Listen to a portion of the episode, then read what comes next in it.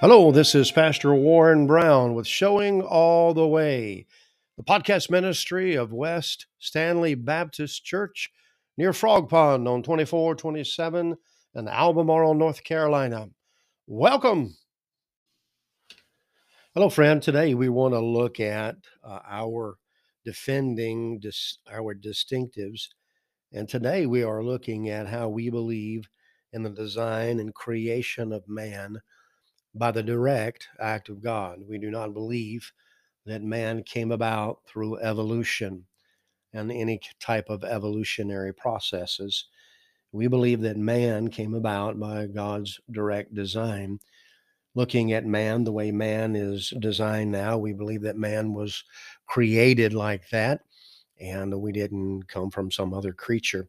We can look in Genesis chapter 2, uh, looking at verse 7 and the Bible says that, and the Lord God formed man out of the dust of the ground and breathed into his nostrils the breath of life. And man became a living soul. So we see that, that God had created man by forming clay, that red clay. It's where the word Adam comes from. It means red clay. Took that red clay and formed a man and then breathed into him the breath of life, and man became a living soul, alive. And if you were to look down in verses 18 through 20 in that same chapter of Genesis chapter 2, it says that when God brought all of these animals to Adam to name, there was a mother and father hippopotamus, a mom and dad giraffe, and mom and dad aardvark.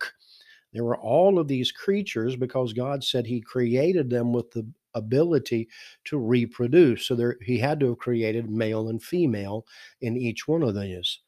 So here, uh, when Adam had seen all of these creatures come by, one of the things that he would have noticed is that there was no creature like him. And so when God put Adam to sleep and took out of Adam a rib, and he from that rib he made a woman. The first thing that Adam noticed about the woman is what he says there she is now bone of my bones and flesh of my flesh. He noticed that Eve had the same skeletal structure that he did, that Eve had the same skin covering that he did. And because she was a female, then they could now reproduce. And that's what God tells us in Genesis chapter 1, verses 26 through 28, one of the reasons why God created man.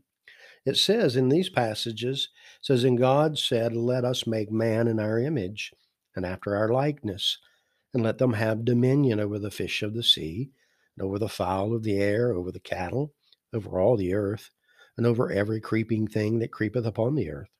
So God created man in his own image. In the image of God created he him. Male and female created he them. And God blessed them, and God said unto them, Be fruitful and multiply, and replenish the earth, and subdue it, and have dominion over the fish of the sea, and over the fowl of the air, and over every living thing that moveth upon the earth. So God made them male and female and God brought the woman to the man. Now, that was the first wedding ceremony, by the way, when God brought Eve to Adam. Okay. And so marriage is not something that was invented by man, it was created by God and it is ordained of God. Any other type of marriage arrangement is not ordained of God. It is not condoned by God. Because in God's design for man, there has to be the ability to reproduce. And so it's it's not um, very uh, hard to understand that male and male cannot reproduce, female and female cannot reproduce. It takes a man and a woman to reproduce. And so that's the way God made mankind. In mankind, as it says there, is to have dominion over everything else. We are God's highest created achievement. God put us on a higher level than even the angels. Now we know that because uh, for God so loved the world, meaning us humans, that he gave his only begotten Son, that whosoever believeth in him should not perish, but have everlasting life. God sent his Son to rescue men and women, not angels. So we know that men and women are God's highest created uh, being, and we're special in that way. The other part of man, we know we can look at ourselves and see we have skin and a skeletal structure, just like Adam noticed of Eve. But we also have an immaterial part. And that immaterial part is uh, something that is a little different in nature. It is still in the likeness of, of God, an image and likeness of God, but it's not something we can see. Now, there are three different philosophies on where this immaterial part of man, how it is created. Now, once again, we have to let the Bible be our guide. Remember, we believe the Bible is the Word of God, it's not a work of man.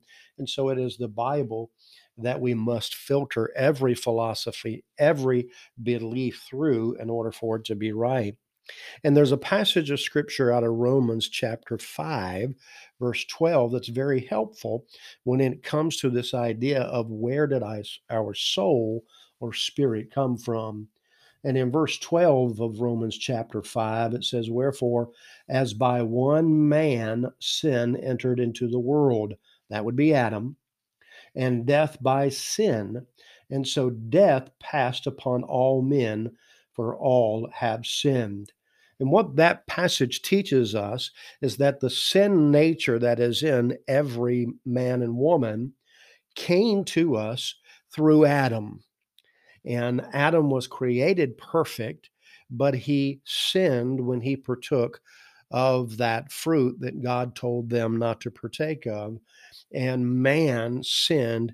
And so, from that, because Adam is the first man, then all of us are sinners. Now, if you believed in evolution, then you could not call man every man a sinner.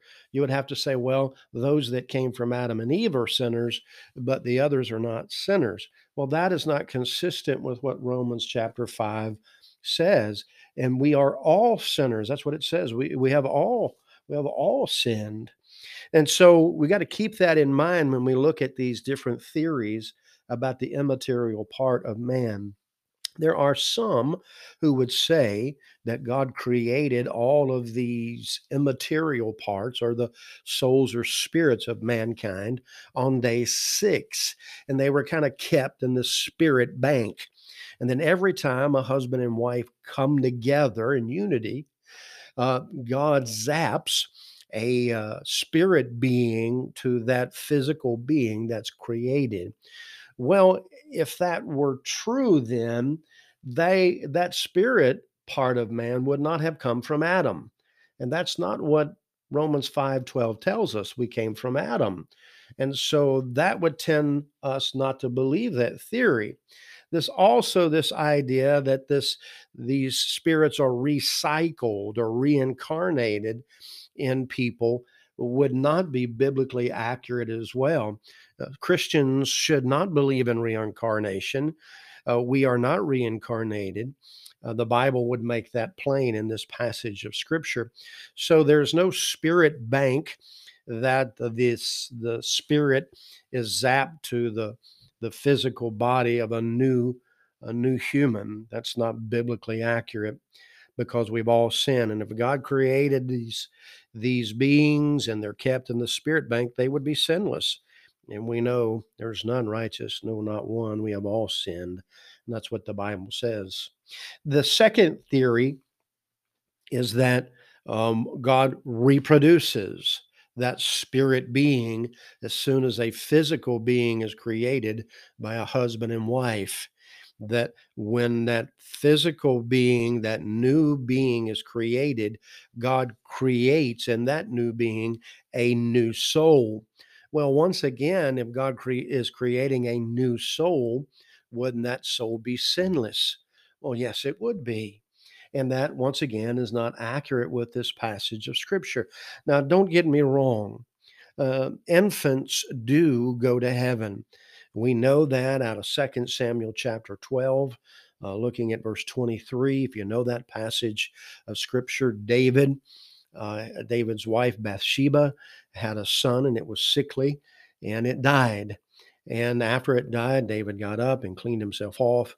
And he said, uh, Listen, uh, he can't come to me, but I can go to him.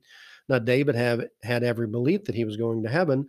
So, in other words, he's saying that baby is in heaven. So, we do believe infants go uh, to be with God upon death. All infants do, because they haven't lived to the point where they know to reject Christ so they would be innocent in that. Even though they're not sinless, uh, they are innocent in that.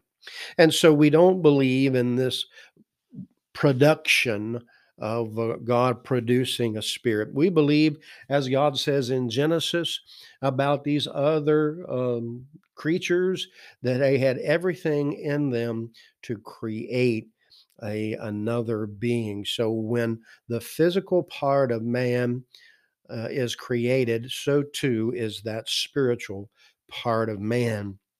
And we can see this. Uh, we see that our children have certain aspects that we have, or our uh, grandfather has, or our parents have. There's certain DNA uh, that's encoded in them, so we can tell they're a product of us. And so um, we don't believe that man came of evolution. We believe that God created man and not evolution. So may the Lord bless you with this, and I hope He uses this to draw you to Himself.